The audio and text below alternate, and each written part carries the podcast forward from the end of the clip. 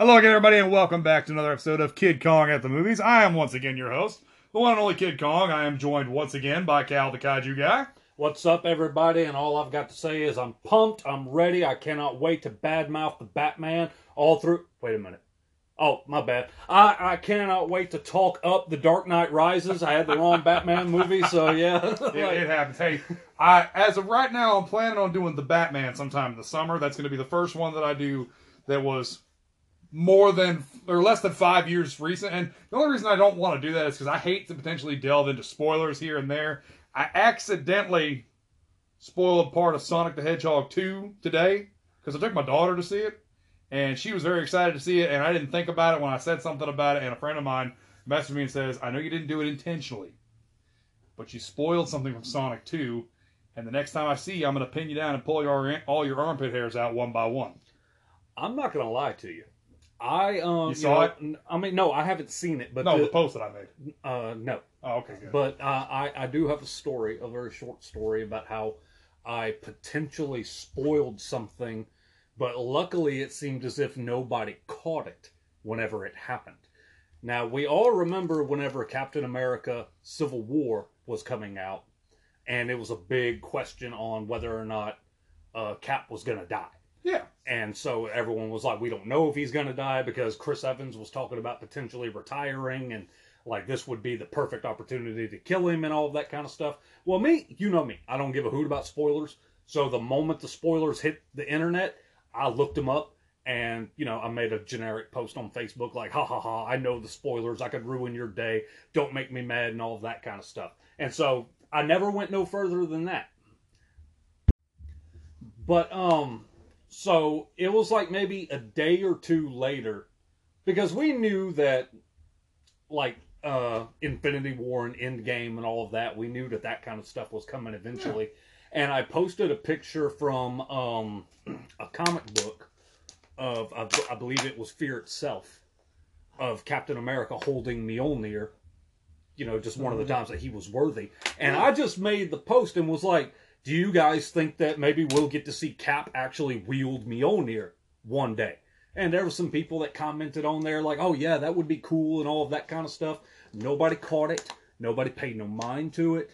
And I was sitting there, I was like, it was well after the movie had come out, and I was like, "Holy crap!" Like that was a potential spoiler that I did by basically saying I know what happens in the movie, but I'm talking like years down the line. I'm like, "Do you think we'll get to see Cap hold the hammer?" So I pretty much let it drop that like, yeah, he does not die in the movie, but nobody caught I don't it. think anybody would have No. caught that because the way that that is worded, that is like a potentially future. Meaning, like we may not have, we may have seen all of what we're going to see of Captain America right now, but he could come back later. Yeah, but nobody saw it. Nobody said anything about it, and like I was like, "Whew, boy, dodged a bullet on Yeah. that one." If you guys happen to hear any kind of slight noises in the background, my daughter has decided she wants to be present today while we're recording. She's seven years old and she's currently sitting behind me. So normally I do my best to watch my language on the show anyway, but I will have occasional words slip out. Today I'm going to be trying doubly hard to You- make sure. you already dropped the f bomb before we uh, even hit record. Yeah, So, it'll, it'll be okay. It'll be okay. It'll be okay. It'll be all right. But Oh, today we're talking about The Dark Knight Rises, the final film in the Christopher Nolan Dark Knight trilogy. Of course, it was directed by Christopher Nolan. It was written by Christopher Nolan and John Jonathan Nolan. It also had contributions by David S. Goyer. David S. Goyer was not a main writer on this, and I'll get to that in a moment. It's just a little simple thing. Same production companies, same distribution crew, same composers. Like everything about this movie was pretty much the same. It had its worldwide premiere July 16th, 2012 in New York. It was originally scheduled to be for the 2000, for the 15th rather, but it ended up getting pushed back by a day, and I'll touch on that. And it had its greater U.S. and United Kingdom release July 25th.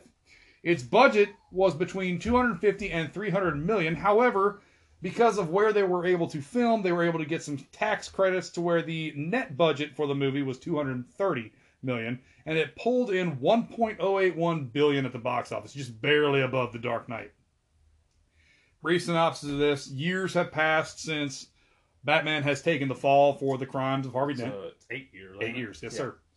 Since uh, Batman took the fall for the crimes of Harvey Dent, and you know they've had eight years of clean streets, eight years of peace. What usually follows after eight years of peace, when something finally pops off and goes wrong, it goes very, very wrong.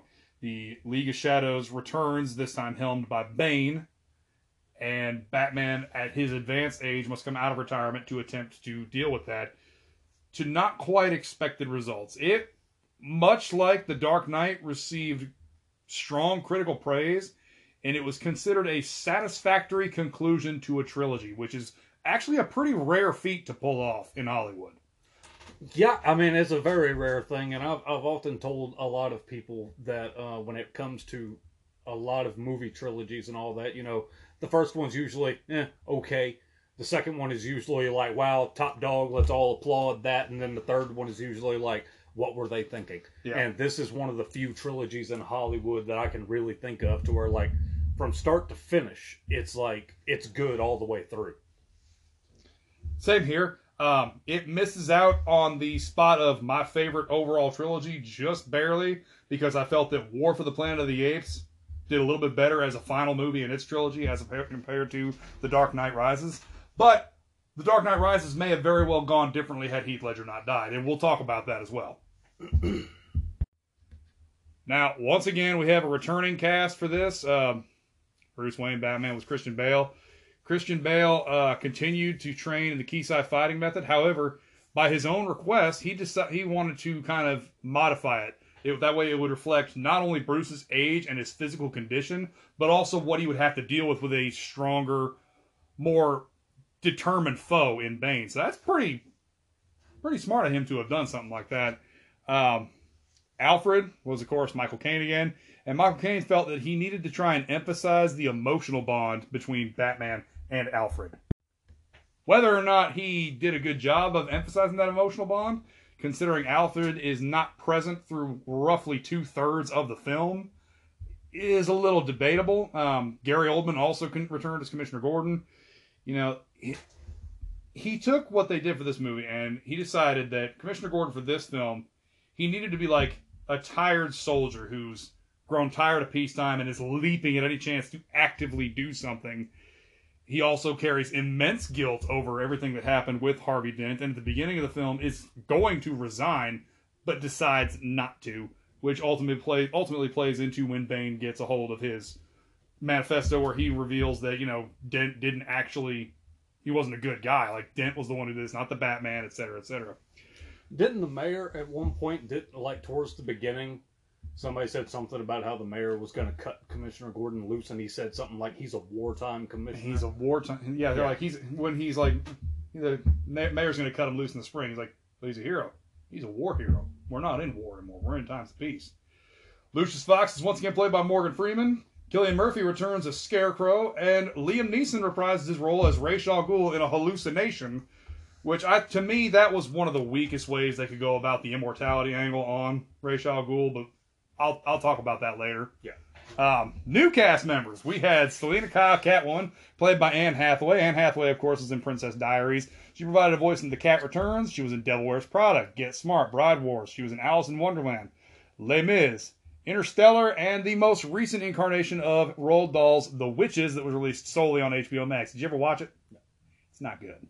I I mean, I've got very fond memories of the uh, the original. Oh, the original one scared the crap out of me and, when I was a kid. and so no, I mean it didn't it didn't really bother me. I just really enjoyed it. And then whenever I saw they was doing a remake, it was one of those deals where I'm like, you know, this is a completely unnecessary remake. You're trying to cash in on nostalgia. Yeah. I, And, well, uh, I gave no. it a chance because they were like, it's going to be closer in tone to the actual book. And I'm like, wow, you know, I read the book and the first one was pretty damn close. Yeah. And then I watched this and I'm like, this is not as good as the first one. No. No. Character of Bane was played by Tom Hardy. I've talked about Tom Hardy on the show before. Give you a quick rundown. He's been in Black Hawk Down, Sucker Punch, Rock and Rolla, Bronson, Inception, Lawless. He was the titular Mad Max in Mad Max Fury Road, while also appearing in Legend, Dunkirk, Venom, and he had his big TV break on Band of Brothers, which is outstanding from start to finish.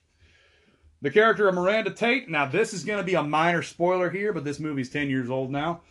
Miranda Tate was a dual role also as Talia al Ghul, played by the beautiful Marion Cotillard, The wonderful. who's a fantastic actress. She's fantastic in so many different. I, I know which ways you're leaning. She's a lovely woman. Uh, one of her big French language films that she was in was Taxi. However, her biggest first English language film was, of course, Big Fish. She's also been in Black Box, Public Enemy, Last Flight, Nine, Macbeth. She was in Assassin's Creed, and she was most recently in Dolittle. You're a big Assassin's Creed fan. Did you ever see the movie? Unfortunately, Not good. no, I don't. I don't Oh, I don't- man, I'm sorry to hear that. care- I don't care for the movie. The character of John Blake, I will not refer to him as Robin, was Joseph Gordon Levitt. Joseph Gordon Levitt, of course, had film roles in Angels in the Outfield, 10 Things I Hate About You. He was in The Lookout, where his character's name was Chris Pratt, by the way.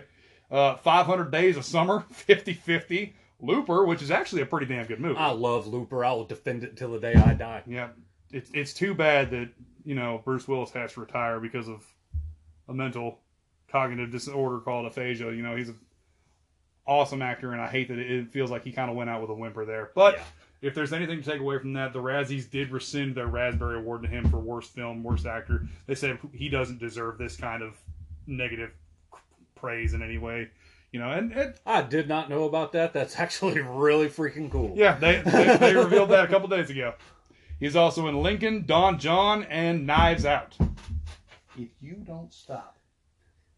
I'm sorry, my daughter is playing with little weights and she's smacking them on the ground. It's distracting me. I've got severe ADHD, so any little thing will get me. Uh, Gordon's second in command and presumed successor, Peter Foley, was played by Matthew Modine. Matthew Modine, to me, is best known for his role in Full Metal Jacket, where he was Joker. Uh, ben Mendelsohn, who appeared in Rogue One, appears as John Daggett, who is an amalgamation of multiple characters from the comics and animated series. Uh, Gorman, who was in Pacific Rim, you'll recognize him, the one with the cane, uh, portrayed Daggett's Vice President Philip Stryver.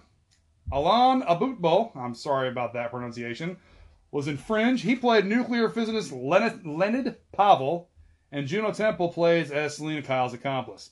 Nestor Carbonell does return as Mayor Garcia, if only for a moment.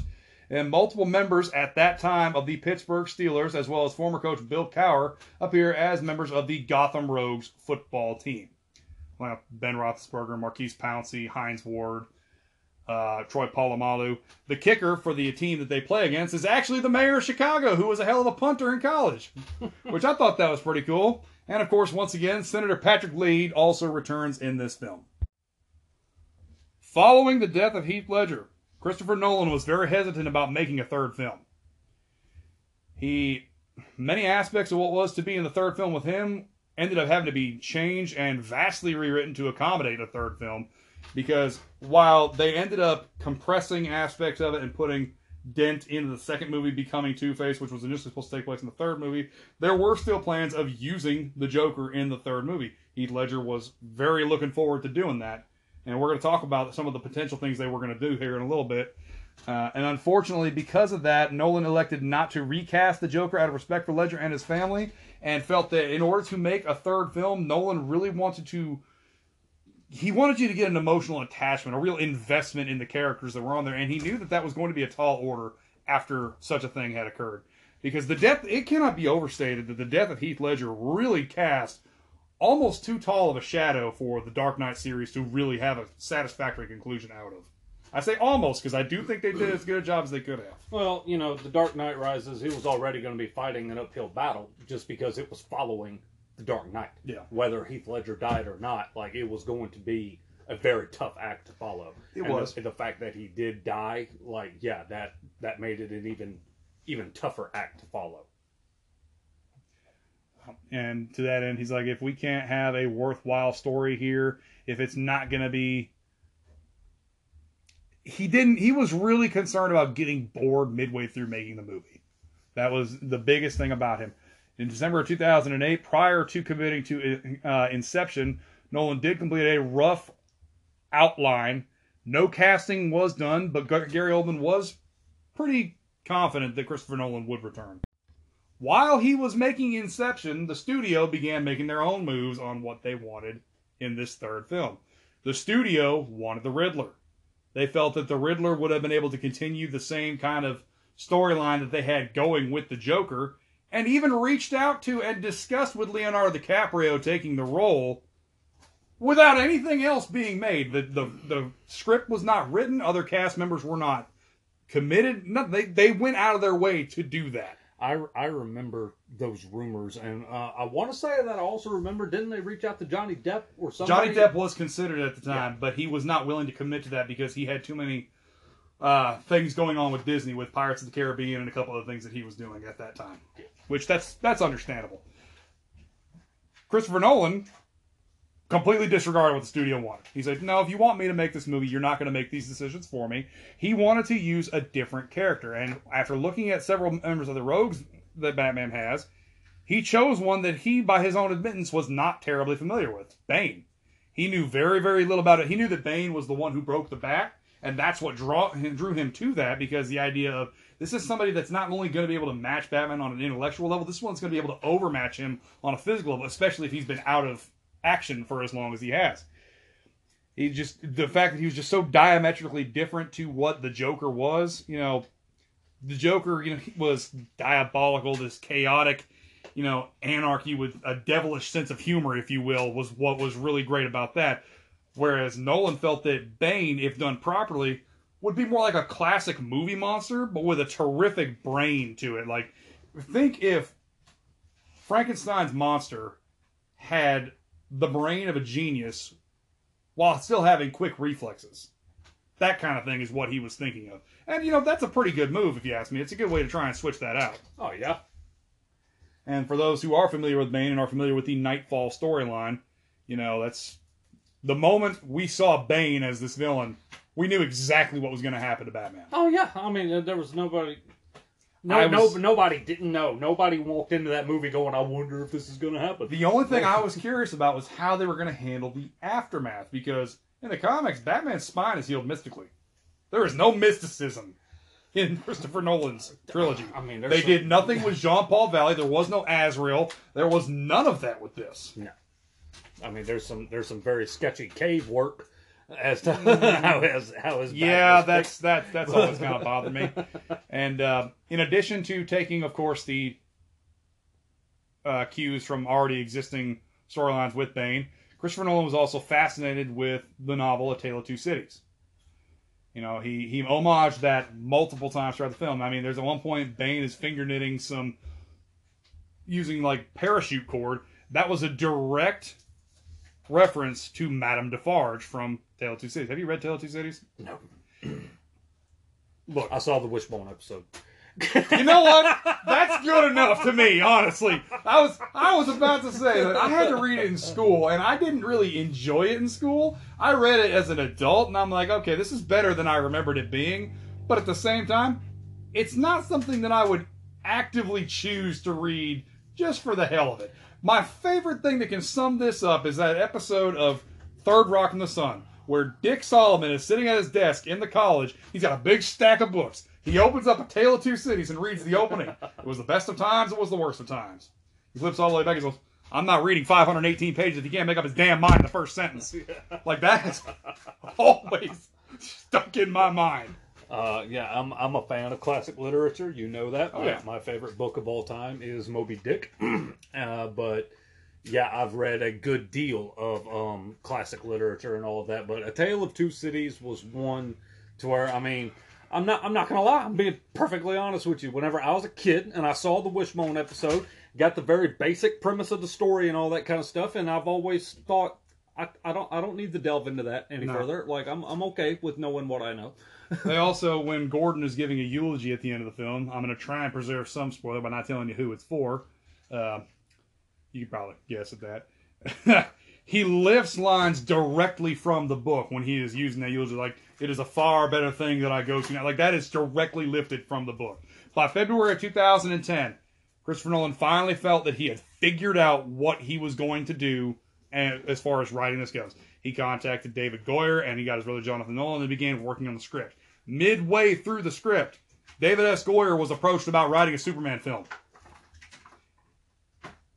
He left, and the Superman film he ended up making was Man of Steel. It is a damn shame that we did not get a proper follow up throughout that. I will forever hold it against DC movie fans for acting the way they did about those films and for treating Zack Snyder the, the way that they have. I'm I'm, I'm going to go on ahead and talk about like this. This is completely unrelated to, but now that you've brought it up, this is completely unrelated to the Dark Knight, and that is the hypocrisy of certain comic book fans and all of that kind of stuff. Because right ahead. you you know me, I'm a diehard Superman fan. I've got a crazy amount of Superman merchandise. I've got like either in single issue or a collected volume every single Superman comic that's been done from like 2004 Up un- until- until uh, like maybe a year ago. Up until one week ago, almost exactly one week ago, his phone, his ringtone in my phone has been for years the Superman theme. It is no longer. I did change it on Monday, but But uh, anywho, like whenever Man of Steel came out, it's just it was just stupid stuff. People complaining about well, you know, Superman, uh, he, you know, there was too much destruction. He didn't try to take the battle away. Yeah, he did. He he flew to outer space. He threw Zod into outer space, and Zod brought him back to the exact same spot. He made it very very clear during that battle he was going to eliminate as many humans as he possibly could in this battle. But here's the hypocrisy. With all of that said about Man of Steel, Superman having the battle in the middle of the city and all of that kind of stuff, hey Chris, what two characters had a big old battle in the middle of the city in uh, Avengers: Age of Ultron? That Uh, conveniently not a single freaking that would- MCU fan yeah, had would- anything negative to say. That would be Hulk and Iron Man and, Hulk, and the Hulkbuster armor. Yeah, and I don't even recall Tony trying to take his battle elsewhere. The closest thing I could think of that he did was bring him to an abandoned constructed building, and you know, in one of those little throwaway Superman lines. did that as well. Exactly, but in one of those little throwaway lines going, how quickly can we buy this building to try and mitigate some of the costs? But it doesn't matter. You know, the little news reports showed hundreds of people got hurt in that fight. Superman tried several times. Every time that a fight broke out between him and other Kryptonians, he tried to bring it away from populated areas, and they always brought it back. One of the other things they complained about was him killing Zod. It was not a matter of, I'm just going to go ahead and do it. Zod gave him no choice. Have they not seen Superman 2 with Christopher Reeve? He killed all three Kryptonians in that. You're not going to win this with me. You crybaby fanboys. You're not going to win. Coming back off of that little goat trail for a moment here. Um, again, he left midway through to make Man of Steel with Jonathan Nolan, Christopher Nolan's blessing. Like, no, we'll we'll continue without you. It's okay. You're more than welcome to go. Uh, Nolan, both Nolan brothers continued working. Uh, Christopher Nolan said that his initial draft was well over 450 pages long. Yo. Oh. The average movie script, when completed, is around 200 to 215 pages. This would have been a near five hour movie if it had been made in that manner. For people who think that Christopher Nolan likes to drag things on, even he was like, we, we need to shorten this up a little bit. He, of course, like I said, drew inspiration from Knightfall as well as the story No Man's Land, but he also drew the idea of Batman coming out of retirement and multiple s- scenes, almost scene for scene, from The Dark Knight Returns. Like to the point where when the motorcycle goes by the cop car and the one cop goes, "Oh boy, you are in for a treat tonight." That is directly lifted from that storyline. Uh, it was confirmed during this writing process again that because Heath Ledger had passed away and they decided not to recast, Joker would not return in this film, and Christopher Nolan also denied rumors and also felt that they were absolutely disgusting to rumor that they would be using unused footage of the Joker from The Dark Knight in this film. Um, I have read the novelization of The Dark Knight Rises. Have you? No. There is a point where after Bane has taken over Gotham and has released all the criminals and everything, where Selina Kyle is talking with somebody about all the prisoners that have gotten released, and she mentions that he released everybody. And the guy said, "Well, no, there, there's one that he did not release. That he's in Arkham by himself because even Bane knew if I let this guy out, I, I will completely lose control of this place." Gee, I wonder who he's talking about. The initial idea, from what I understand, if Bane had been used and Joker had been used, like what Christopher Nolan has said he would have done if he if if Heath had not died and they would have continued on with Bane and everything, Batman would have been forced to accept the fact that the Joker needed to be let out in order to try and stop Bane. He would make it very clear to the Joker, you're not getting a free pass. You're not just getting away. If you step out of line, it's over with. Like he's like he will break his rule about not killing if he does. And that's another stupid thing that I want to address. I was gonna wait till the end of the episode to do so. The idea of oh Batman doesn't kill. That is the most heavily structured thing with this trilogy alone. in his initial appearances, Batman used a handgun and would kill his villains at the end of every comic. Batman has killed before, and it's not just like people complaining about how many, oh, Batfleck did this, Batfleck did that. Michael Keaton killed people. Hey, Michael Keaton has one heck of a a, a, A body list. a body list. Yeah. Yeah. But um, one one thing that I wanted to point out, uh, I've I've been meaning to text this to you, Okay. but uh, I keep forgetting to and all that. But since we're talking about the no kill rule and all that kind of stuff, one of the biggest no kill like moments of Batman breaking the no kill rule in uh, BVS was whenever it's the warehouse fight scene and all of that kind of stuff. And there's a point where he grabs the gun of a goon and like he turns it and is like shooting at people and all of that kind of stuff. An eagle eye fan actually slowed down that scene, caught it, put it in like meme form. I've got it somewhere on my phone and all of that kind of stuff. The goon's hand is still very much like on the handle.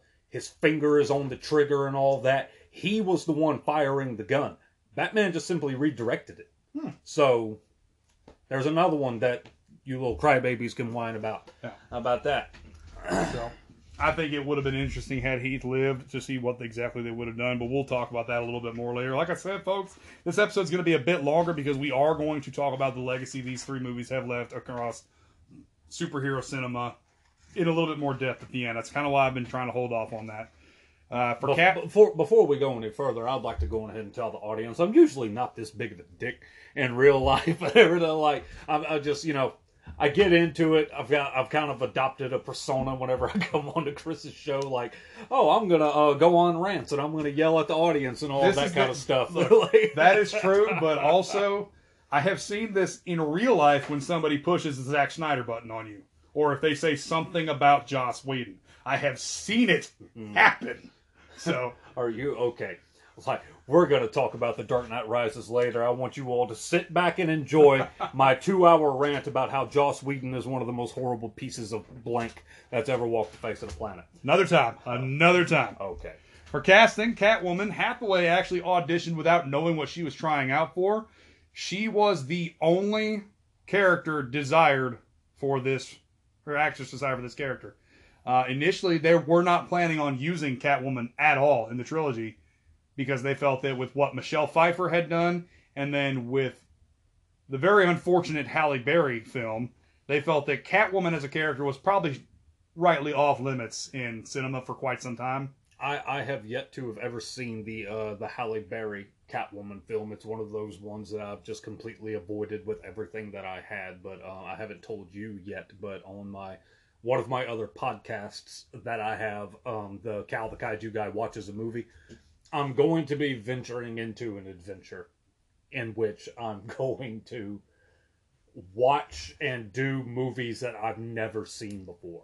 That's going to be all the Harry Potter. Oh, I've got a little list I can That's gonna be the Green Mile. That's gonna be. Um, You've never the- seen the Green Mile? Nope. Huh. Uh, Shawshank Redemption. I've never seen that. Like, and I've already pretty much told myself that one of the ones I'm going to do is Halle Berry's Catwoman. And Tell Ian yeah, about this, and he'll send you about a thirty-page text message full of different movies you need to not watch. trying to sound rude, No, but I'm not. I'm not worried about that. I'm not worried about that at all. It's my show. I'll pick whatever movies I feel like That's- picking. That's fine. Uh, Anne Hathaway was concerned that she would not actually be able to keep up with the physicality of her role in this. So to try and catch up, she trained in martial arts. Uh, she also, having previously been a dancer in her life, picked that back up again. And she took direct inspiration from how Hedy Lamarr carried herself as Catwoman in the old 1960s Batman for this. Tonally, you would think that would not fit, but she apparently found a way to make it work. Yeah, no, I mean, I never, I never knew that, but now that I'm sitting here, like visually picturing it in my head, it's kind of, it's uncanny. both uh, Marion Cotillard and Joseph Gordon-Levitt, after working on Inception, uh, Nolan wrote both Talia al Ghul slash Miranda Tate's character and John Blake's characters with those two in mind.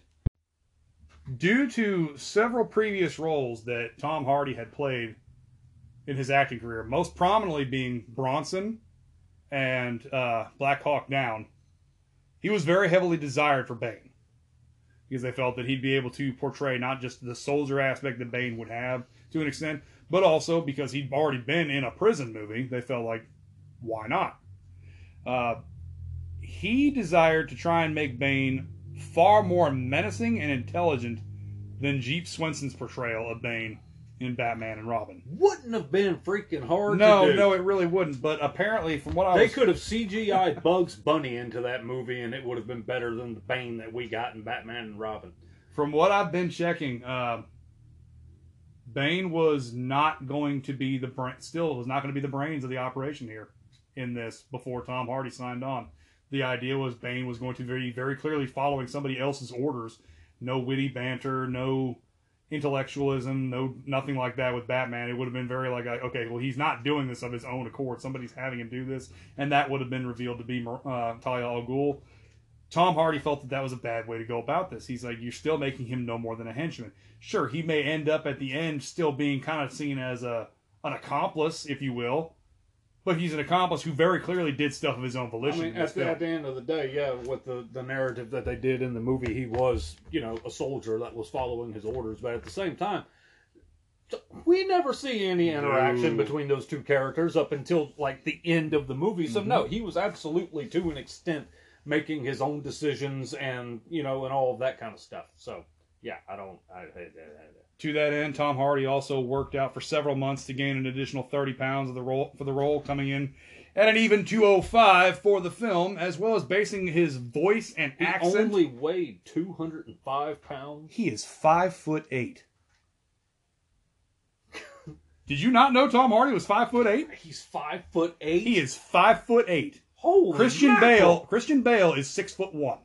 Anytime you see the two of them standing next to each other, Hardy is either in lifts or it is a trick of the camera. Because otherwise, it's not quite as good if Batman towers over Bane. You know what I mean? And the idea there, he wanted to try and have the voice be a direct contrast to what you see physically in the film. A lot of people made fun of his voice in the years that have followed this movie. I get it. It probably wasn't the voice that I would have gone with. But if you every time you hear Bane talk in the Arkham series or in the Injustice series, he has a very stereotypical just Spanish accent. I liked the idea that Tom Hardy tried to give him a layer with it. I mean, you know, everybody and their second cousin thought that they had the best Bane impersonation in the world after that movie came out just by simply covering their mouth like with their Yeah. hand or something like that and then they would start talking and you could tell that they think they're doing so good and I just couldn't help but look at them and just be like no One of the things that definitely did not help that though was the fact that because of the mask, his voice was slightly muffled. People complained after the first trailer they couldn't really understand him. So Tom Hardy had to go back in and re-record lines that could be dubbed over. So his voice comes through a little stronger than it should have.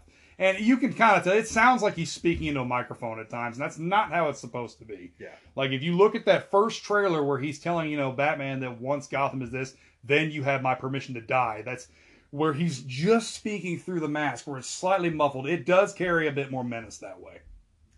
It was filmed from May to November of 2011 in London, Jodhpur, India, Nottingham, Glasgow, Los Angeles, New York City, Newark, and Pittsburgh. They did not go back to Chicago for this one.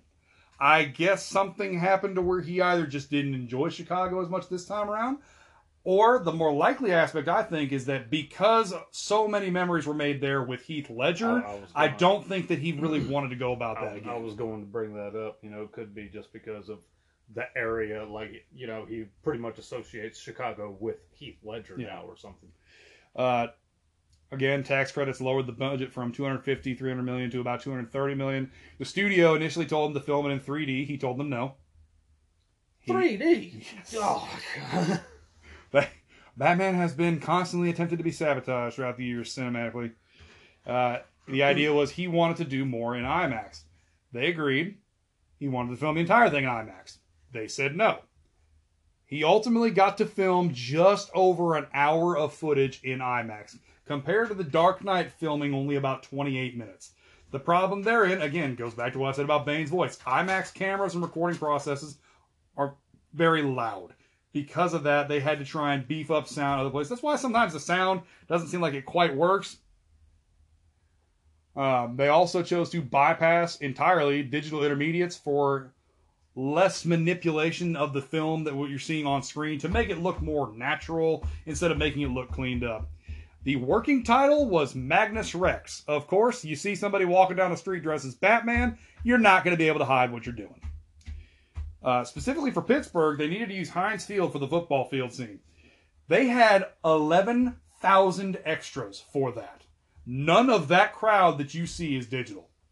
Well, I know a lot of times, like, did they really just hire the extras and bring them in? Because I know a lot of times, whenever in movies, whenever they go to film a scene in a setting like that, they'll actually pick an actual sporting event that's happening, and then, like, during either before the game starts or after the game or something other like that, they'll just be like, hey, we're gonna we're gonna shoot some scenes real quick. I know that Rocky did that with uh not Rocky. Sylvester Stallone did that with um the film that's just titled Rocky Balboa. Mhm. Like it was an actual uh boxing event. Yep, they did it And with Here Comes the Boom as well. Yeah. like no, so- no, they uh, they brought in the extras specifically for this because when this was recorded, the scenes that were done in Pittsburgh was prior to the beginning of the football season. I'll be doggone.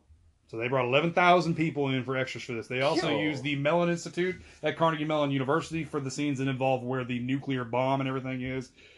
Uh, they had to warn people in Pittsburgh. 911 operators were warned that not only would there be a lot of road closures, you're going to get a lot of phone calls about explosions, gunshots, things like that. It's it's just us filming. If you guys have to respond to it, of course, we're not going to tell you that you can't. But if you get 30 phone calls in a five minute period about an explosion, it was probably us. Filming in Pittsburgh wrapped early of August 2011. Los Angeles, they filmed for nine weeks from August, August 23rd through October 23rd. New York, they filmed in for about a week. The Richard J. Daley Center that was filmed as Wayne Enterprises could not be used because they did not go back to Chicago. They had to use Trump Tower instead, which means Donald Trump got paid for that. No comment. No comment at all. Uh, for Newark, they used City Hall and the military park, and they wrapped their total filming on November 14th after going to Glasgow, London, for the waterfall scenes that you see, like with the uh, Batcave, and Jodhpur, India, for where they did the scenes with the jail. A new tumbler chassis was spotted by an overhead, just like somebody flying through on a friggin' helicopter. This is right before the time when you started being able to commercially buy drones. And because they saw that and took a picture of that and leaked that, it was confirmed, oh, I guess a new Batmobile is coming out in some capacity. Which is one of the reasons why they now issue no fly zones over movies that are being produced.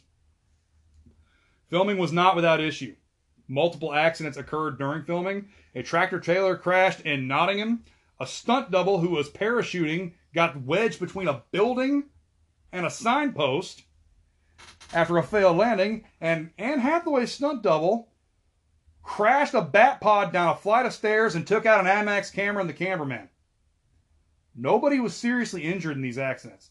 The camera was completely destroyed, which cost about $110,000. Also, the bat, the, the flying Batmobile they used, went off course and crashed, damaging it, and production had to be halted for three weeks to repair it.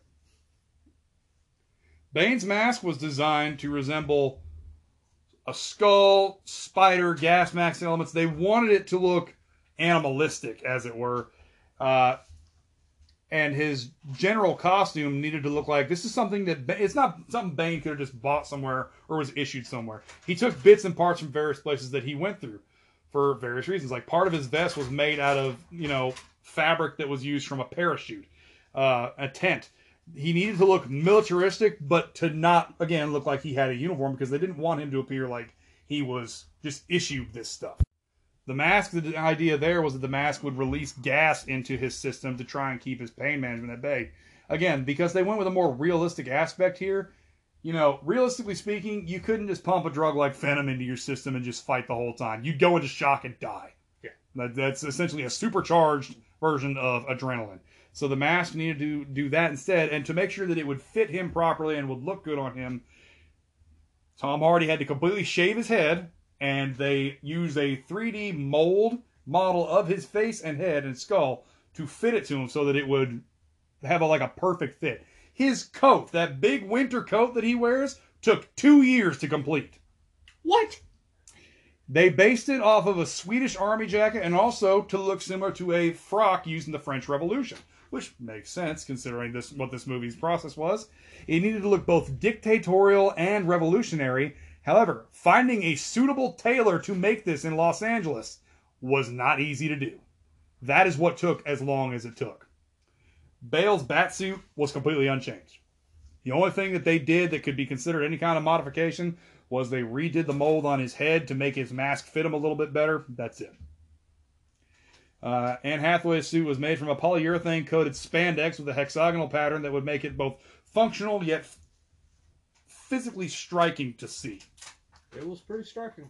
Yes, it was. She also got to wear her own heels at first, but felt they were too short, so they upped them by about an inch and a half with stilettos. Oh. And that was, by the way, not a trick of the camera when she uses her leg to pin the guy's arm up against the wall. Oh, that aware. is genuinely her doing that. Yeah. She's um Nope, nope, nope, nope. Continue.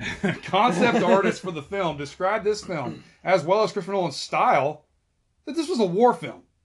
And most of it taking place during the winter time gave it a very, very different feel to how the first two movies had appeared. You know, winter can be a very bleak, very dreary time to look at. Um, it's they just had to work with it that way. The bat needed to be distinct from bat planes from before because they didn't want it to look like a cheesy effect in here.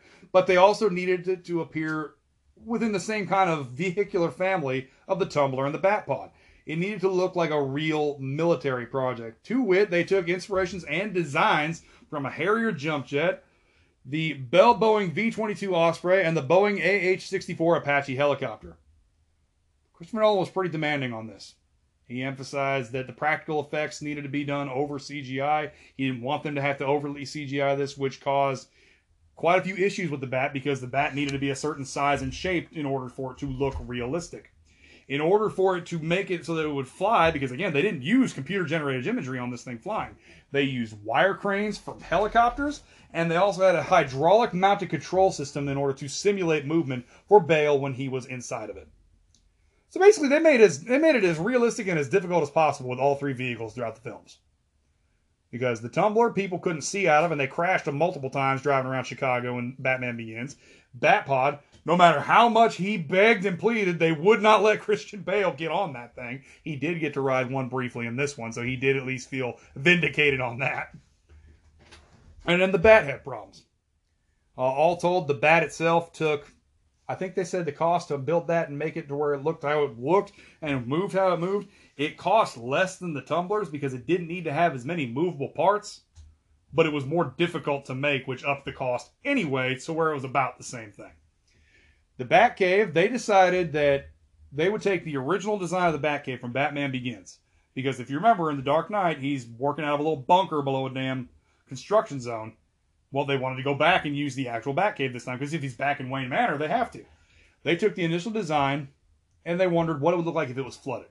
Let's say Batman flooded the Batcave so that if somebody who happened to be cave diving came across it, they wouldn't see anything out of the ordinary. The water would hide the equipment, the computers, everything, and like walkways would rise out of it. And they built all of that on a soundstage. Uh, the prison itself was built in Cardington to look like a labyrinth, like a very, with the way the, the different prison cells looked, and that vertical shaft was genuinely 120 feet high up in the air. So, yeah, you the, the stunt double said that to make it to look as realistic as possible for how they would climb it, they actually had their stunt doubles climb up it and find the various handholds that were built to make it look like okay, Batman would have to look before he'd do this one or he'd have to do that. Uh, the exterior shots were done in Jodhpur, India, because they felt that the atmosphere out there looked very, you know, foreboding and very much like a you're not getting out of here kind of a situation. Hans Zimmer returned to, to do the musical score. Howard decided not to do so. Not only because he didn't want to interfere with the chemistry that Zimmer and Nolan had established during Inception, he felt that he would have become a third wheel, as it were, and that it could have possibly been if not damaging to his reputation as a composer, it certainly wouldn't have helped it to be like, well, he he helped out on this kind of thing instead of he directly caused that. Uh, Zimmer kept certain cues from the initial films, but went a very different direction for Bane's theme, including the chant, the Deshi Basara, That was crowdsourced. Christopher Nolan wanted over 100,000 voices to do it. They did not get 100,000 voices. But they, whether it was through Twitter, Facebook, newspaper ads, because they used to do newspaper ads in the 2010s, early 2010s for this kind of thing, to get people to record themselves chanting that and send it in so that it could be used. So I think they said the total was around 84,000 people sent in the chants of Deshi Basara. As someone Hey, who's if, a, it, if it works, it works. Hey, I was about to say, as some as people who are lifelong professional wrestling fans, when you see a stadium full of eighty thousand people chanting "What" when Stone Cold says something, it's believable to have, to that sound be that. Absolutely. Uh, Zimmer wanted to continue the pattern that he had of just using a two note music, like his, his piece is built around two notes. This time, he wanted to emphasize Batman's pain and his guilt over not just what happened, but what could have been if it hadn't happened. And of course, Batman's original theme called Molossus also returns, but this time in much smaller segments than in previous films. In previous films, you could hear it for oftentimes minutes at a time. This time, you hear it for about 20 to 30 seconds and then it changes. They once again went on a heavy viral marketing campaign, similar to The Dark Knight, in order to market for this film. They had a very encrypted page that people could figure out little things here and there, and every time something could get figured out, they would depixelate one little spot. Eventually, it revealed the very first look at Bane. The teaser trailer was attached to Harry Potter the Deathly Hallows Part 2, and the teaser trailer received kind of mixed responses because some felt that it, while it successfully built hype, others felt that it served as more just an announcement that the next Batman was coming instead of an actual teaser for what we were getting. That was the whole thing where you hear the voices and you hear the you see the buildings rising up and you see like as they're falling and everything. They attached the actual second full-on trailer to the Avengers to ensure maximum visibility for the trailer. Avengers was the only film in 2012 to outgross Batman: The Dark Knight Rises, so it, it worked. Like it, it was able to get as many eyes as possible on there. Uh, similar to what they did with The Dark Knight, the, a prologue of sorts, which was really just the first six minutes of the film, was attached to several other movies in order to, you know, give people an idea of what they're going to get. Reaction to that was very, very positive. They felt that the way that Bane introduced himself, he introduced himself, you know, establishing right off the bat. He's smart, he's ruthless, and he will not hesitate to kill when he needs to kill. You know what I mean? including his own men. including his own men. they released various websites, T-shirts. They released redacted documents that were CIA type documents that had sections redacted about Pavel, Bane. Similar to the Dark Knight, if you didn't live through the hype this movie had, it's very difficult to describe it. Yeah. I mean, they released toys, novelizations, tie-in comic series, uh, two-issue comic series, mobile games. Even an F1 series car got advertisements put on it for the Grand Prix in, Mon- in Monaco. Pretty impressive. Yeah. Now, when it was released, it was given a midnight release. This is an elephant in the room that we absolutely have to address. The initial reports and estimates for what the film's midnight release was essentially never got off the ground for people to know, and a lot of information was delayed due to the shooting at the Colorado Theater in Aurora, Colorado during the midnight premiere. Um, I don't really want to talk about too much about that because I really don't want to give the the sorry excuse of a human credit for anything that happened at that time. I don't really want to talk about his name or his things, but needless to say, a lot of people died, and it greatly affected, you know, the movie going forward. There were several people who commented that, you know, in the days after the after the shooting, they went to go see the movie, and they were the only ones in the theater. Yeah, no, it absolutely that that moment absolutely uh, affected the box office performance for the film. Uh, I know personally people like uh, co-workers and stuff like that at the time, and uh, a few family members that were very much planning to go see the film, but after the incident opted out and never went and saw it. Would instead instead said we're just going to wait for it to come out on DVD or Blu-ray or something like that because people were, you know, this this is a pretty rough world that we live in, and there was a lot of people that were afraid that this individual could have sparked a movement of some kind Yeah. that would have been repeated and copycatted and all of that kind of stuff. And so yeah, like whenever I went and saw it in theaters just here in Central Louisiana, um, it was not a packed screening. Like there, there were people that were just downright afraid Yeah. to go see this movie. and it has had long-lasting effects, not just in cinema in general, but honestly on Batman-related movies. Uh, the the theater in Colorado refused to show Joker. They refused to show Joker. They refused to show Justice League. They refused to show Batman. They refused to show anything that would have shown the Joker in it.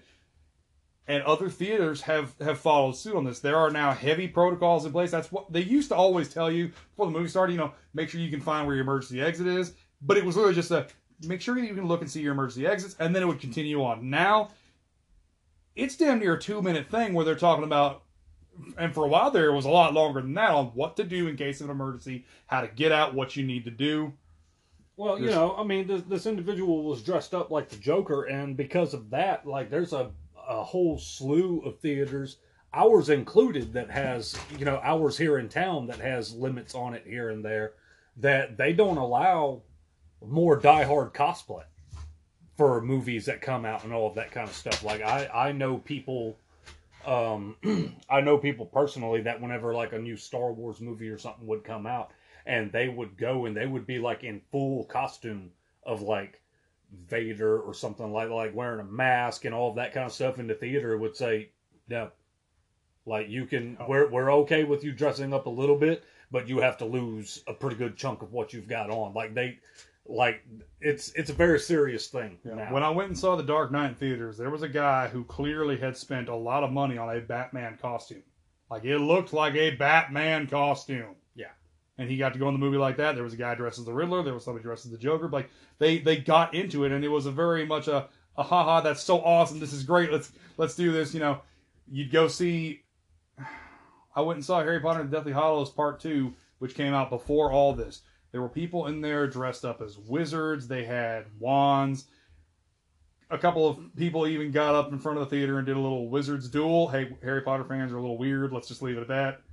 Um, uh, Star Trek I've seen people go in dressed as like uh, Starfleet officers Klingons Star Wars. And when like I, when uh, Revenge of the Sith first came out, me and a friend of mine, his mom dropped us off the theater to see the midnight release. And when we were leaving the movie, she commented, she's like, you know, when I dropped you off, there was a little boy who was dressed as Darth Vader. But then when I picked you up, he had taken his helmet off, and I thought that was very striking. And I'm like, he's probably hot. you know, I don't think he wore it while he watched. no So, uh, all told, it earned 448.1 million in North America, 632.9 million elsewhere, for a global total of 1.081 billion worldwide. It was the seventh highest grossing film at the time. It is the 13th official film to pass $1 billion at the box office.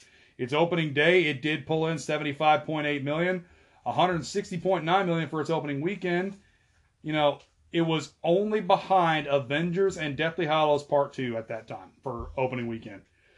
Three weeks it spent at number one at the box office, despite everything that happened. So if that had never happened, this film probably would have been one of the top three gro- highest grossing films of all time at the time. Yeah, I agree. Uh, I don't. I think it'd be. It's a little bit too bold of a statement to say it would have overtaken Avengers, but I think that the. I, I think, think it, would have been a lot closer. I, yeah, I was about to say, I think it would have been pretty close, honestly. It is the 13th highest grossing film in North American history as of today. It is the second highest grossing film of 2012 and was the sixth highest grossing superhero or based on a comic book film. It received high critical uh, praise, similar to The Dark Knight. However, Bane was felt to be a, a bit less intimidating than the Joker in the grand scheme of things. Uh, it was nominated for a couple of awards. It didn't end up really winning anything. It's it was again it was deemed a satisfactory conclusion to a trilogy, which in a lot of ways is more than you can ask of a lot of trilogies to have occurred. Oh yeah, absolutely. And you know, I, I saw this movie in theaters. I bought it on DVD when it came out. What's funny is at the time that I bought it on uh, Blu-ray, rather, I was working at Kroger. Our manager at the time built the display and set the movie out four days early. I bought it four days early because they didn't stop me. And then after I bought it and put it in my truck, I went back inside and I found the manager. I said, "Hey, that doesn't come out for four more days." Oh crap, we gotta put. It. Did anybody buy one? We sold six copies. Maybe nobody will notice. If if they would have found out about that, Kroger might have been hit with some fines at the time. Probably. It's been yeah. 10 years, so I think they're okay now, though. All right. Now that we have gone through all three films, now I feel like we can really discuss the impact and legacy these, these films have had on the superhero genre in general, but in cinema as well. Um, you know, the MCU seems to have taken the tone of we can't match what the Dark Knight did in scope of drama and storytelling with what they did for the, for that trilogy of movies. Instead, they seem to rely more on comedy to try and balance that out. A lot of people consider The Dark Knight and The Dark Knight Rises to be two of the greatest superhero films of all time. And I agree with that sentiment. I really do. Same here. Um, I don't think that were it not for the success of these movies, we would not have gotten. First of all, I don't think we would have gotten Man of Steel the way we got it. I don't think we would have gotten uh, at before the studio rammed it all to hell and back.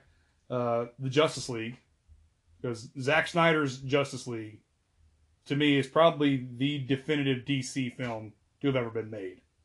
It's pretty. It's pretty great. I'm, I'm not gonna Like, lie. That is one of those four-hour movies that I literally sit through it and I don't realize it's been four hours. I've uh, I've watched it numerous times, even the black and white version. I was to Whenever- ask you whenever about they- that. Justice they- is Gray. I was going to Yeah. ask you about that. Um, I still, to this day, I both praise and hold it against the films for giving us the. Everybody thought Heath Ledger was going to be bad, so wait and see on people to get cast. Because that's not even unique to the, to Heath Ledger. It's not even unique to the Batman films. When Michael Keaton was cast as Batman, people were quite shocked Oh, they were very shocked. Because up to that point, the biggest thing he was in was in Beetlejuice. He was like, "That's Mr. Mom. That's that's who you're. This is for Batman, really?" You you can actually get online and find a few um, newspaper articles from back then, uh, from whenever he was cast, and yeah, there's people that's just like, there's no way, you know, he's gonna butcher it and this and that and all that kind of stuff. And now look, there's still many many people that consider him to be the definitive version of Batman, and he's fixing to return as Batman in uh, the Flash film. Yep. Uh, that'll be his third turn as Batman, right? Yes. Who holds the record right now? It's Batfleck, right? Uh, Batfleck. Because he was in. I'm trying to think. Batman because Superman. He was in BVS. He was in Justice League. He had a cameo appearance in Suicide Squad. Um. Yeah, I think it. I think it's just those three. Those three. So right now, Bale and Batfleck are tied with three apiece. I believe so. Yeah. Well, Yeah. in, in addition to him appearing, appearing as Batman in The Flash, from what I understand, he's also going to appear as Batman in the Batwoman TV or Batgirl TV uh, movie they're making, Mm-hmm. He is. which that'll give him the record.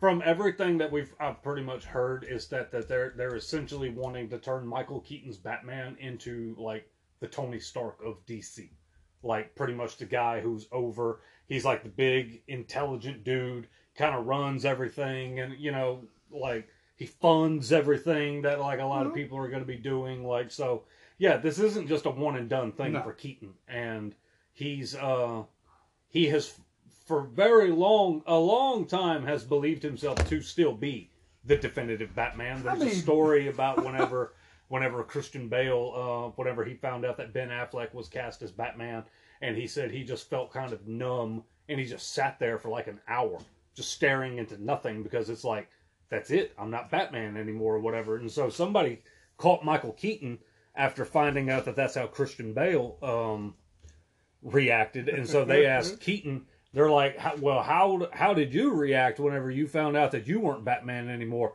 And he looked that person square in the eye and said, "What are you talking about? I am Batman." Yeah.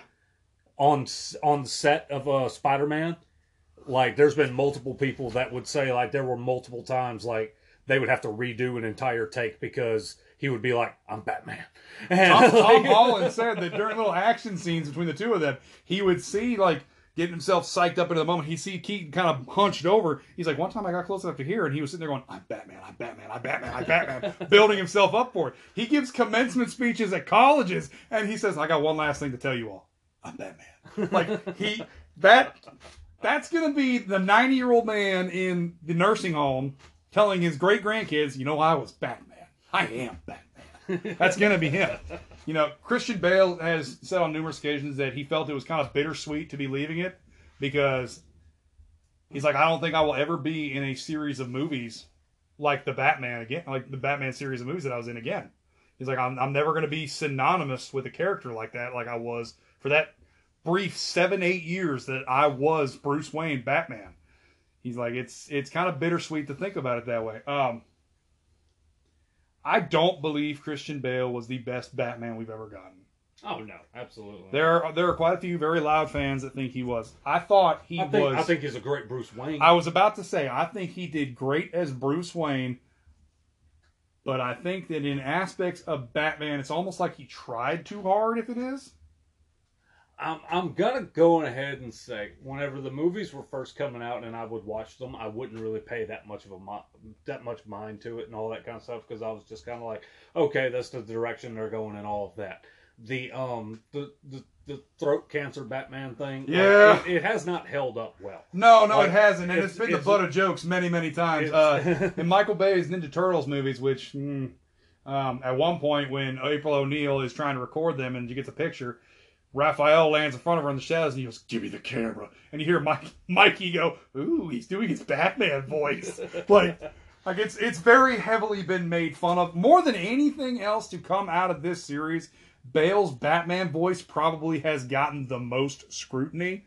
Uh, Well, because I mean, it's it's well, go, go back and watch Batman Begins. It's not that bad in Batman really, Begins. It's really not that bad, but I mean, it's so silly that like you know they're like, oh, we want to go with a uh, a more realistic take on Batman and all of that kind of stuff. Like you know, I mean, Laryngitis. At the time of this movie being made, they had voice altering technology. Like it, it wouldn't Yeah. have been much of nothing. Just I mean, like I'll use BVS for an example. We very plainly see Alfred working on a device and then holds it up to his throat and he st- he says a like few Fuffleberry phrases Fuffleberry Fuddlebum, and it yeah. changes his voice and all of that kind of stuff. Like they had, maybe not to that extent, but they did have voice altering technology back then. Yes, they so did. to be like, oh, this is billionaire Bruce Wayne that can have all of this, these high tech gadgets and all this stuff that he can do, and it's like, well, what are you going to do about your voice? I'm just going to growl.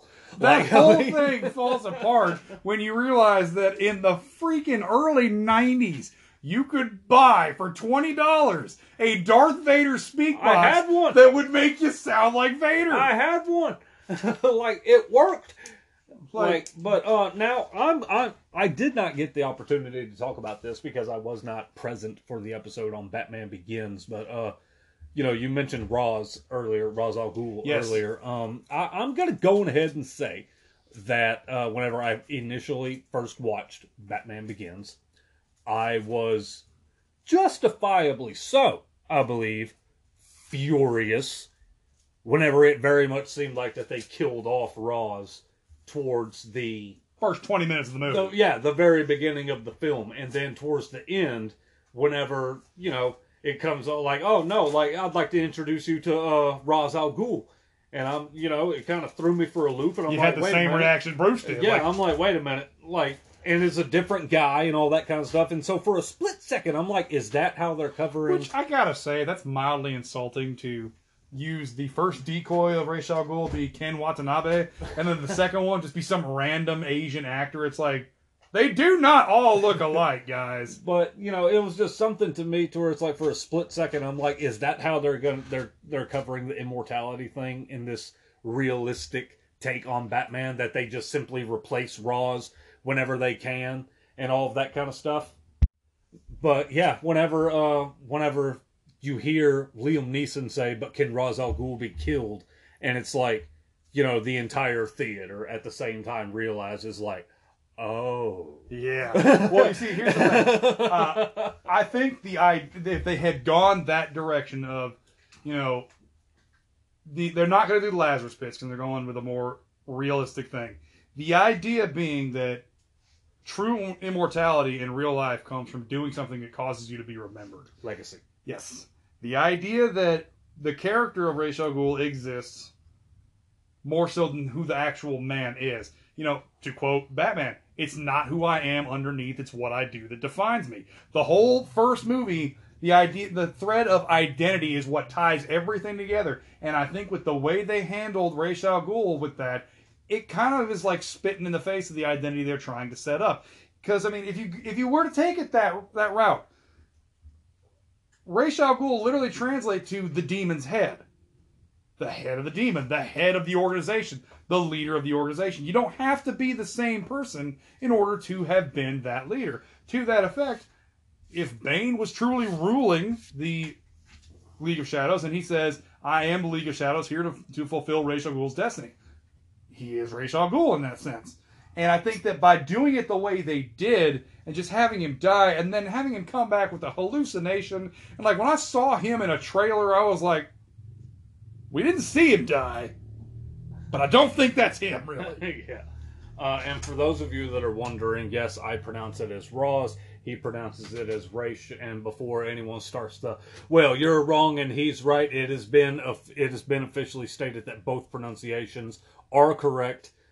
Just really depends on what type of dialect. Yeah, that's or, exactly right. Or something like that. So I've always preferred Roz. This is the first time I'm finding out you apparently prefer Raish. Yeah. So you know what? Well, in my defense, the first time I ever heard his name said out loud was in the animated series, and I saw him in the animated series introduced as al Ghul before I read him in a comic. So in my mind, that's always what it is. Then when I saw Batman Begins and they called him Ra's al Ghul, I was like, that doesn't sound right. But the way it was explained to me, we had a lot of exchange students in my high school. You know, I went to high school with a bunch of Mormons, richer area. It's what happens.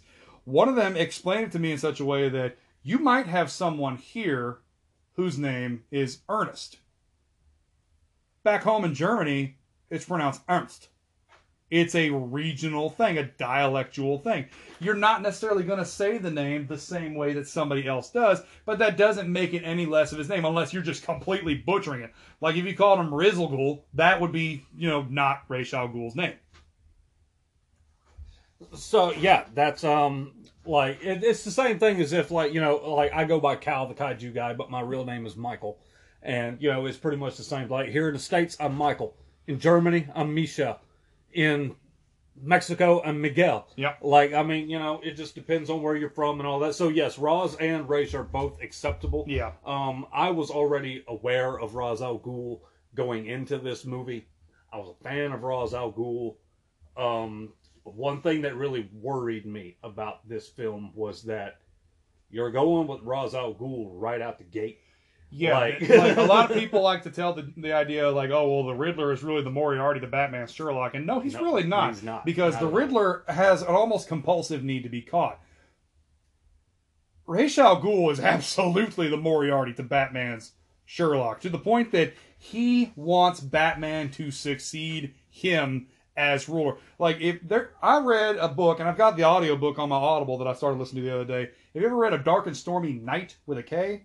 Batman and Psychology. It explores a whole bunch of things about Batman's rogues gallery, his motivations, everything, and they even only have a paragraph about that big about the Joker, and they simply state if we were to actually want to talk about Batman's relationship with the Joker, we would need a separate book.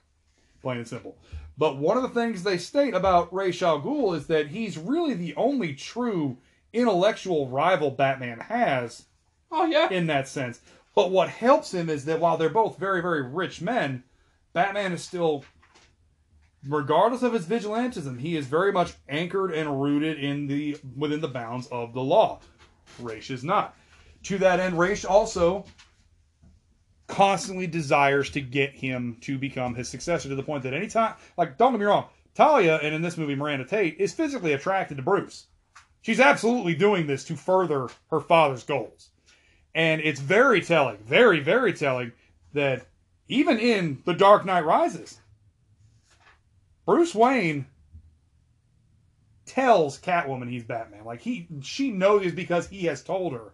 The only reason that Talia knows he's Batman is because she has been told by somebody else. That is not a part of him that he wishes to share with that side. And I thought that was a really nice way to tie that in with her even being even though I didn't really like the idea of her being a dual role, it caught me off guard when I saw it in theaters. She has a terrible death scene. Yeah, that's awful. That's absolutely horrible. that is one of the worst things, and a lot of people complain about the the escape the Batman has in the bat with the the autopilot and how he would have just jumped ashore. Cool, that's still a four megaton nuclear bomb. It would have completely poisoned and irradiated the entire bay, and the entire city would have still been dealing with nuclear winter. Oh, this movie is absolutely not without its plots. I mean, plot holes. I mean, there. Uh, I've got I've got some issues with this movie. Uh, first of all, whenever you know he he escapes and all of that, and he uh, from the from the pit, and he goes back to Gotham and all of that kind of stuff. He decided to take it. oh, Okay, I know the city needs me, and I need to do this, and I need to do that. But quick, I'm going to make a big, giant, burning bat symbol first, and I'm going to go through all of that stuff. And then whenever all the policemen come up out of the sewers and all of that kind of stuff, they've you know, they're supposed to have been down there for months and months and Yeah. months and all that kind of stuff. Every single one of them still clean shaven. Like, I mean, It's not the know, case in the book. It's not the case in the book. The book openly describes the police characters as, you know, they have been barely kept alive. They've been given enough food to live, and they're basically being told that, you know, we will let you out to reacclimate you here and to make you work with our new. In the book, Batman doesn't even bother shaving before he puts on the suit because he's like, I don't have that time. Yeah. Which I gotta admit, the idea of seeing Batman with a full beard and that cowl might be a little different to see. It would hide his identity a little bit better. I It mean- would, but the only reason it would is because of the structure of the cowl. The Dark Knight series is the only Batman series you see where it completely covers his cheeks and jawline. You only see right here on his face. If you look at every other incarnation we've had, we get more of his jawline, more depth and definition there.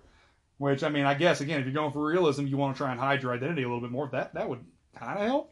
I mean, you know, it's just it's one of those things about this movie. You know, like one of the biggest complaints is that people just not being able to know that Bruce Wayne is Batman and all that kind of stuff. And if we're just simply talking about it uh, from a narrative perspective, you know, you have Batman that pretty much stays in Gotham City. You have Bruce Wayne that pretty much stays in Gotham City. Batman becomes a wanted man, he leaves. Around that same exact time, Bruce Wayne becomes a recluse. And then eight years later, Bruce Wayne pops back up into public for the Yeah. very first time in eight years. And then, like two nights later, Batman makes his big magical appearance again. Like, gee, I wonder. This has been And one of my biggest arguments about this.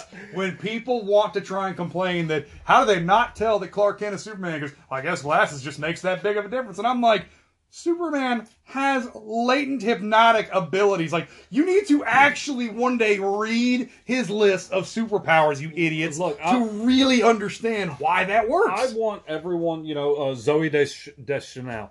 Everyone pretty much knows her, you know, with her her I know where you're going with this. her bangs and she wears glasses and all of that kind of stuff. I implore you to get online and look up a picture of her where she's not wearing glasses and she doesn't have bangs. And tell me, like, look at those two pictures side by side and tell me that if you were just simply walking down the street and you would walk past her one day and then walk past her again the next day without knowing her and seeing her on like a daily basis and all of that kind of stuff like that you would absolutely beyond the shadow of a doubt be able to say oh yeah that's the same person. You would. like no there's you would not.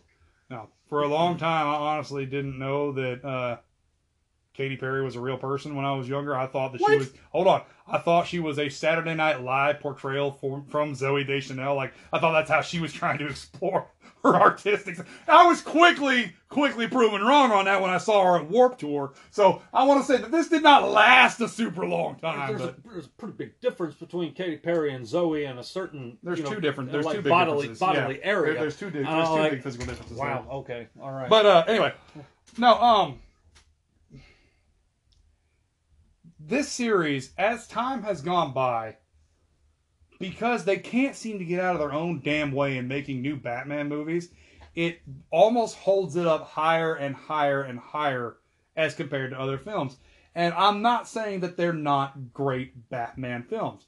I am simply stating that these are films that if you remove the idea of Batman from them, they still maintain what the movie really is at its core. You can't necessarily make that same argument about a lot of other superhero films, and to me, that's one of the weak points of the movies. Because, like I've said, like I said last week, if you remove the Joker, if you remove the idea of the Batman from the Dark Knight and keep everything else the same, it's still a damn good crime thriller. Yeah. You know, Batman Begins, you remove Batman from it and just have Bruce Wayne just be like he could be like a, a cop or something, And it's the idea of someone who was a member of Gotham's prominent family, leaves and comes back and tries to do what he can to make his city a safe place to live. You can take Batman out of those movies and they still maintain the movies they are. And while that makes them excellent movies, to me, it does kind of detract a little bit from the idea of them being excellent Batman movies. Well, I mean, you know, you always run into that issue whenever you try to make a realistic version of, you know, I mean, I'm not going to lie. Let's, um, you know, obviously he's attached to the MCU now and all of that. Spoiler alert. But, um, and that's as far as I'm going to go with that. But, uh, Daredevil, the Netflix, Yeah. the Netflix TV series and all of that kind of stuff. You take the, you know, that was a very realistic show for all intents and purposes and all of that kind of stuff. And, you know, by all means, you take away, like, the blindness and the supernatural ability to be able to still see, even though he's blind and all that kind of stuff, and just make him, you know, a regular cop or something. It's about, you know, it's about the same thing, but, you know, I mean, there's uh, a lot of similarities with Batman and Daredevil Yeah. in some regards, and then they're very, very different in other regards, so. And another more recent example, Moon Knight finally got a series. Moon Knight is finally in the greater live action medium at large. And they openly altered a character in that. Moon Knight uh, suffers from dissociative identity disorder. He has multiple personalities. One of those personalities, the character Steven Grant in the comics, is a rich billionaire playboy philanthropist who moonlights, no pun intended, as a vigilante that beats criminals to a pulp with his bare fists. Sounds kind of familiar, doesn't it? He's got a very striking suit. He has an unlimited list of gadgets. Like, because, uh, and I firmly believe that it's because of the Dark Knight trilogy there and the impact this film has had going forward. They changed it to where Steven Grant now is just a bumbling idiot that works at a gift shop. Yeah, I mean, the, these movies absolutely had a major impact on uh, not just the superhero genre, but in in film in general. And um, you know, yeah, this final film came out in uh, 2012, and now here we are, 2022. You know, ten years later, we're on our second live action Batman, fixing to get another one back with Michael Keaton and all of that kind of stuff, and there is still a whole ton of people out there that's like Bale was they just Bale is their favorite. And again, A lot a lot of times they'll say Bale is the best, but I think that gets in the way of what the state the statement they're actually trying to make in which Bale is their favorite because that's a much more applicable thing that I'd say that they should say. You people oftentimes will confuse favorite with best in comparing whether it's media, sports, whatever the case may be. And I, I said just a little bit ago, and I'll repeat, I felt that Christian Bale was an excellent Bruce Wayne, but I felt like as a Batman goes, he was middle of the road. And it will burn me until the day it's ever rectified, if it's ever rectified, that we finally got a truly accurate to the comics, games, all kinds of media you could ever want. We had Bruce Wayne Batman, and y'all couldn't stand the fact that it was freaking Ben Affleck, and you threw hissy fits. oh, but you're so happy that it's a little sparkling vampire now, and you sit And- there and be like, he's the most perfect Batman, and this and that. Look, Probably never read a Batman comic book in your freaking life or anything like that. Like, just no. We got No. into that a little bit last week, and I don't really want to get off on it too much this week. All I will say again on that is that your opinion and my opinion on the movie did differ. Um, I will never claim it was the perfect Batman movie because it wasn't. Pat- Pattinson was not the best Batman. None of that was the best of anything they could have done.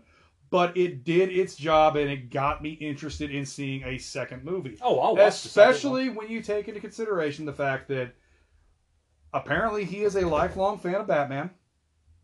Pattinson is going to be involved a little bit more in the production side of the second movie, and it is his wish.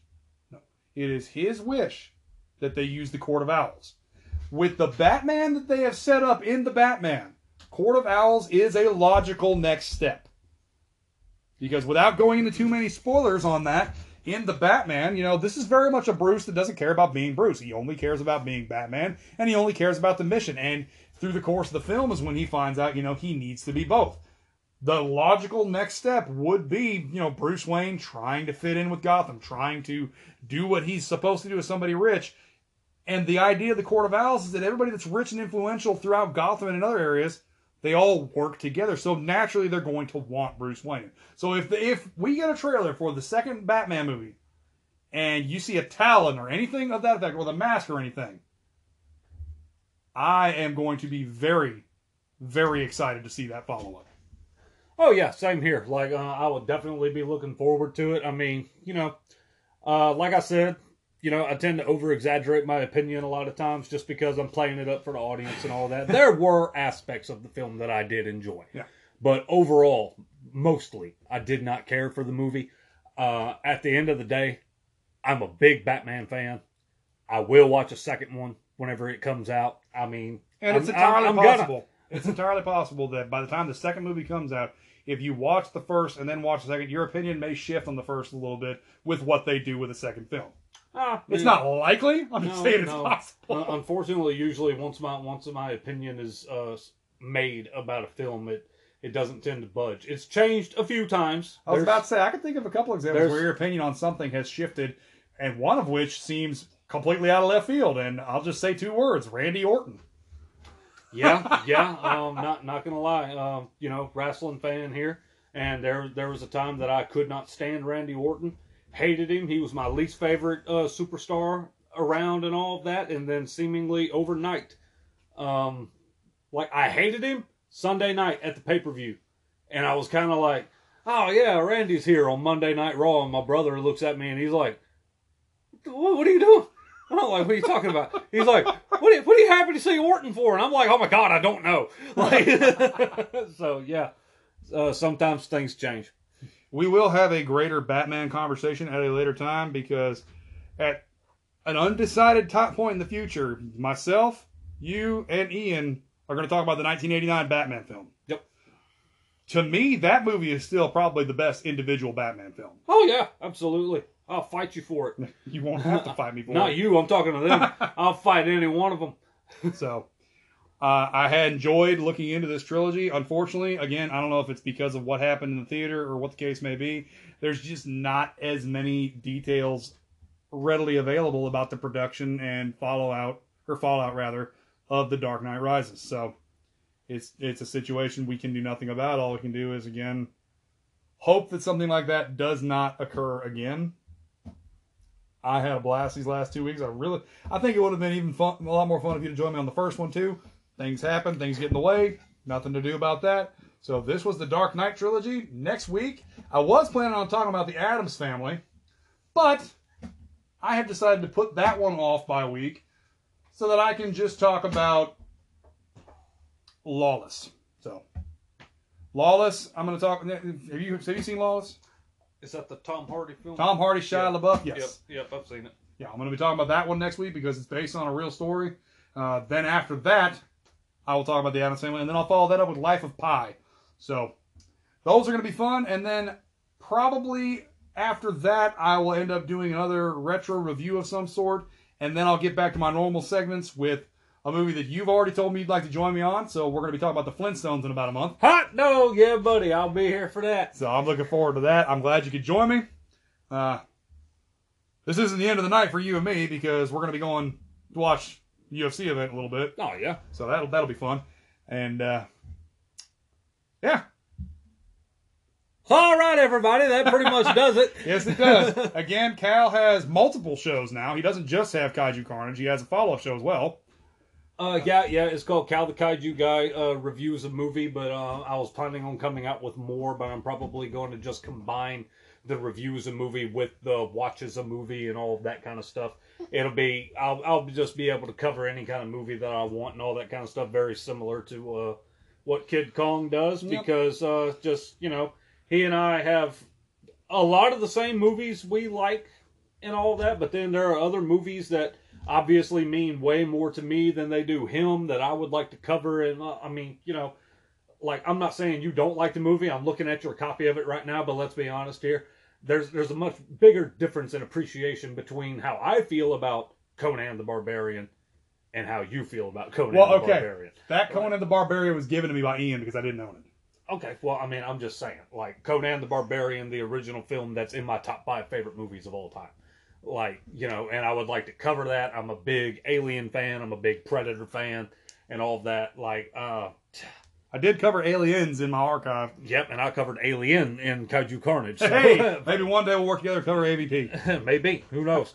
but uh yeah, so go check those out. It's called Cal the Kaiju Guy Reviews a Movie, and then my other podcast, uh Kaiju Carnage, a Godzilla slash King Kong podcast. And you have a companion piece for that one, don't you? Uh, I just started a new segment this week at the time of this recording, and it's called uh, the Weekly Kaiju Havoc, and I just simply talk about like different um, kaiju news and stuff like that, like new movies that's coming out, updates on new TV shows, new collectibles that are being released, and all of that. And then I try to get my listeners more engaged by giving them like polls of the week, Yeah. questions of the week, and you know, and all that kind of stuff. And I also have a YouTube, Cal the Kaiju Guy of Kaiju Carnage.